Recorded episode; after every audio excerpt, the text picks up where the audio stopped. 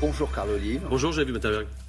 Maire de Poissy, vous appartenez à la majorité présidentielle. C'est dans votre ville, à Poissy, qu'Emmanuel Macron avait, on s'en souvient, débuté sa campagne présidentielle. Cette fois-ci, il n'est pas venu chez vous. C'est pas la seule différence entre la présidentielle et les législatives. La présidentielle, il l'a gagnée. Les législatives, on vient de le voir dans le sondage euh, Ipsos Sopra Steria, il n'est pas sûr euh, de les remporter. La majorité sera peut-être relative dimanche. Comment vous expliquez ce tassement, cette contre-performance euh, de La République en Marche et de ses alliés dont vous faites partie ? Je vais on va peut-être attendre le résultat de dimanche. Euh, la fin du match. Est sifflé dimanche aux alentours de... Mais le premier au... tour n'a pas été très oui, bon. Oui, enfin, vous savez, à, à la présidentielle, on annonçait moins quatre points au premier tour pour le président Macron. Il a fait plus de quatre, plus, plus quatre points par rapport à, à deux mille dix-sept. Donc il faut rester les pieds sur terre. Il faut continuer à faire des campagnes sur le terrain comme, comme c'est le cas. Et puis dimanche, à vingt heures, sur France deux comme partout ailleurs, on annoncera le résultat. Moi, je veux dire... Compte tenu de ce qui se passe sur le terrain, je suis raisonnablement optimiste. Oui, puisqu'on rappelle que vous êtes candidat à cette élection. Est-ce que les critiques de l'opposition euh, sur ce déplacement euh, d'Emmanuel Macron en Ukraine, est-ce que ces critiques sont justifiées alors que la France est en pleine campagne électorale, que son avenir se joue ? Est-ce que sa place est sur la scène internationale selon vous ? Ça, c'est formidable. Les oppositions ont encore raté une occasion de, une occasion de se taire. Il y en a certains qui écrivent l'histoire, c'est le cas du président Macron avec M. Draghi, avec le chancelier Scholz, et d'autres viennent raconter des histoires. Est-ce que vous pensez une seule seconde que le président a pu caler son, son agenda par rapport à, à ce déplacement ? Et puis d'autres pleurent pour faire des vingt heures. M. Mélenchon, hier, a passé sa journée à, à cela, alors qu'il a fait le vingt heures avant-hier chez Mme Lapix. Si vous voulez faire le vingt heures hier à, à T F un, c'est du grand n'importe quoi. Ils ont un ballon comme ça, j'espère que ça va les refroidir dimanche. Mais est-ce que néanmoins, il n'y a pas quand même une question qui se pose sur le calendrier ? Est-ce que euh, la remarque de l'opposition qui, qui montre Monsieur que... Wittemberg, vous, vous pensez honnêtement que euh, le conflit russo-ukrainien euh, s'est accommodé de l'agenda du président de, de la République. Enfin, c'est une grosse... C'est lui qui a choisi la date. On sait maintenant que c'est lui qui a organisé le voyage. C'est une grosse, c'est, c'est une grosse supercherie qu'on n'aurait pas entendue si le président n'avait pas fait ce, ce déplacement. Vous connaissez cette formule ? Tout homme qui dirige, qui fait quelque chose, a contre lui ceux qui voudraient faire la même chose, ceux qui font précisément le contraire, et cette armée de gens d'autant plus sévère qu'elle ne fait rien du tout. C'est exactement cela. Donc moi, je salue euh, ce geste, ce jour historique pour l'Europe et pour le monde, et puis que les autres continuent à commenter, et puis surtout à parler du président Macron comme il le faisait pour la présidentielle, ça va le faire monter dans les sondages. Les autres, comme vous les appelez, mais est-ce que les électeurs, eux, sont sensibles ? Est-ce qu'ils vous parlent de la guerre en Ukraine autant qu'ils vous parlent du pouvoir d'achat euh, et de la sécurité, par exemple ? Mais est-ce qu'ils comprennent que cette question est essentielle aussi pour leur avenir personnel ? Mais vous vous rendez compte, les Français ne sont pas dupes. Les Français, quand on est sur le terrain, euh, je veux dire, saluent cette initiative. On, on dit souvent que le chameau voit pas sa bosse. Mais regardez ce qui se passe autour de nous.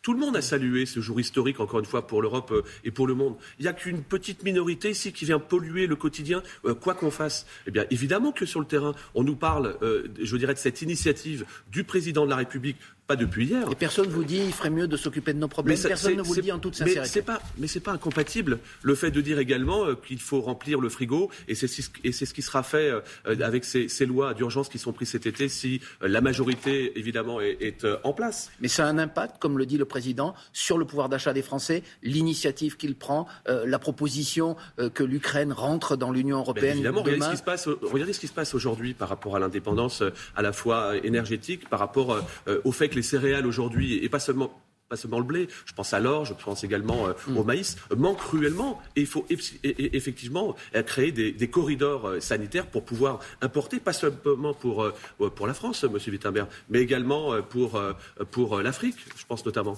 Il y a une ligne de fracture sur cette question euh, à La République en Marche et, et parmi ses alliés dont vous faites partie, vous critiquez souvent Jean-Luc Mélenchon, vous, vous critiquez sa mansuétude passé vis-à-vis de, de Vladimir Poutine. Aujourd'hui, euh, la République, enfin plutôt euh, la, la N U P, la gauche, dit aussi que la Russie euh, commet un crime de guerre en Ukraine. Donc est-ce que vous avez encore un argument là-dessus ? Ah mais ça c'est formidable. Hein. Vous savez, donner l'arrivée du, du tiercé après la course, c'est très très facile. Moi j'aurais bien voulu que M. Mélenchon, au moment même où euh, a démarré ce conflit russo-ukrainien, puisse euh, prendre position. Ça n'a absolument pas été le cas.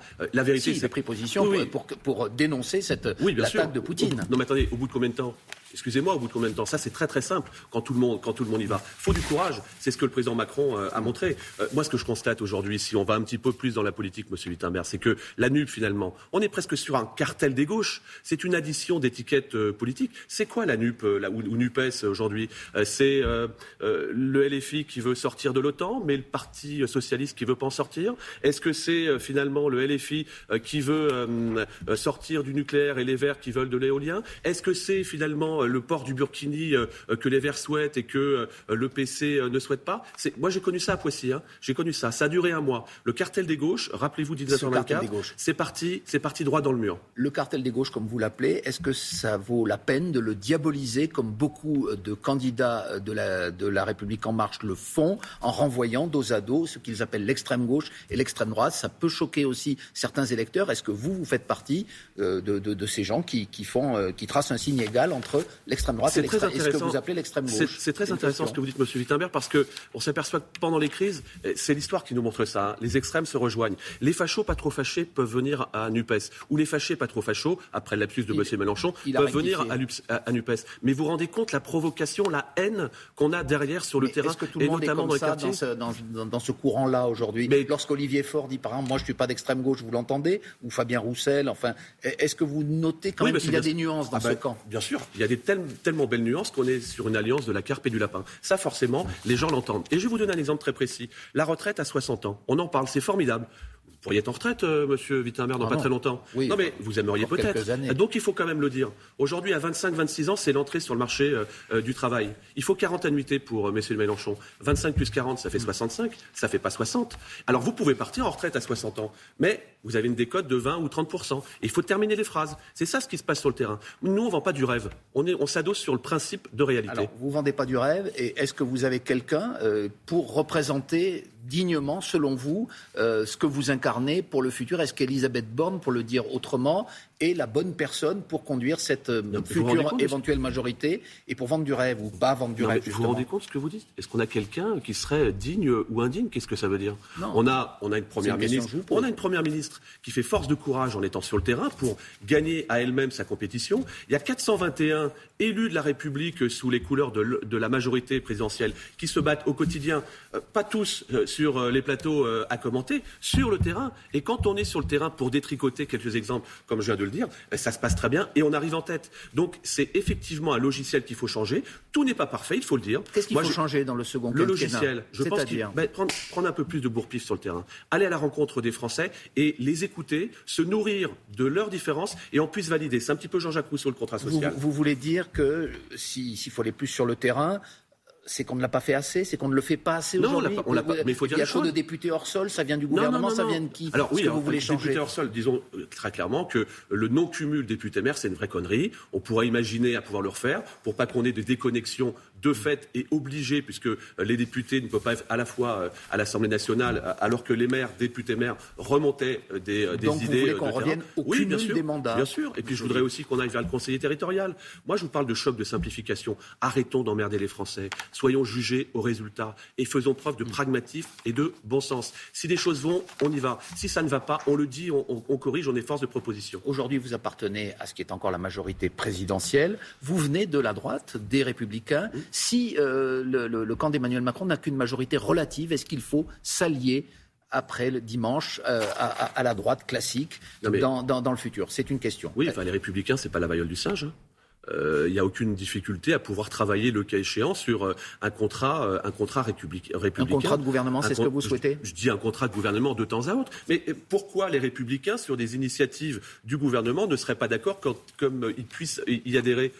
Évidemment qu'il n'y a aucune difficulté par rapport à ça. Ce que je souhaite, évidemment, c'est que le président dimanche, mon petit doigt me dit que contrairement à ce qui est entendu, il y aura une, une majorité absolue dimanche, et tant mieux, parce que les Français ont besoin de pacification, certainement pas de division. Mais si les... ce n'est pas le cas, pourquoi ne pas s'allier avec un vrai mais contrat, c'est ce de que façon, vous dites, avec de, la droite. Mais de façon conjoncturelle, que ce soit avec la droite, que ce soit avec la gauche républicaine, il n'y a pas de difficulté. Il n'y a pas de difficulté, c'est ce que dit le président de la République. C'est le grand dépassement. La France, c'est pas la gauche, la France, c'est pas la droite. Soyons un peu plus pragmatiques et de bon sens. Ça, c'est ce que nous réclament les Français sur le terrain. Il y a des ministres qui sont en difficulté, c'est indiscutable. Certains pourraient être battus euh, dimanche. Il y aura donc un remaniement, quoi qu'il arrive après ces législatives. On dit que vous, euh, vous seriez très intéressé pour entrer dans oui, le oui, gouvernement. Moi, je suis demandeur de rien. Déjà, vous il faut bien... demandeur de rien, non, mais il faut déjà, vous il faut accepterez déjà... les choses. Non, non, attendez, si il faut déjà gagner, si je Wittemberg. Il faut gagner la bataille dimanche. Et moi, j'apporte évidemment euh, tout le soutien aux trois ministres dont vous faites euh, allusion. Et je peux vous dire que dimanche soir, à vingt heures, on en reparlera. Et vous, monsieur Olive, votre avenir, vous le voyez où? Vous le voyez éventuellement dans un gouvernement? Alors, mon avenir, en sortant d'ici, je vais continuer à aller sur le terrain. Dimanche, on va faire les calculs. Et puis, si je suis député, je peux vous dire que je vais me battre pour que la France, dont je suis éperdument amoureux, amoureux puisse avancer et grandir encore un peu plus modestement. Eh bien, on vous a entendu ce matin. Merci beaucoup, Karl Olive, Merci maire majorité présidentielle de Poissy et candidat euh, aux législatives. Bonne journée.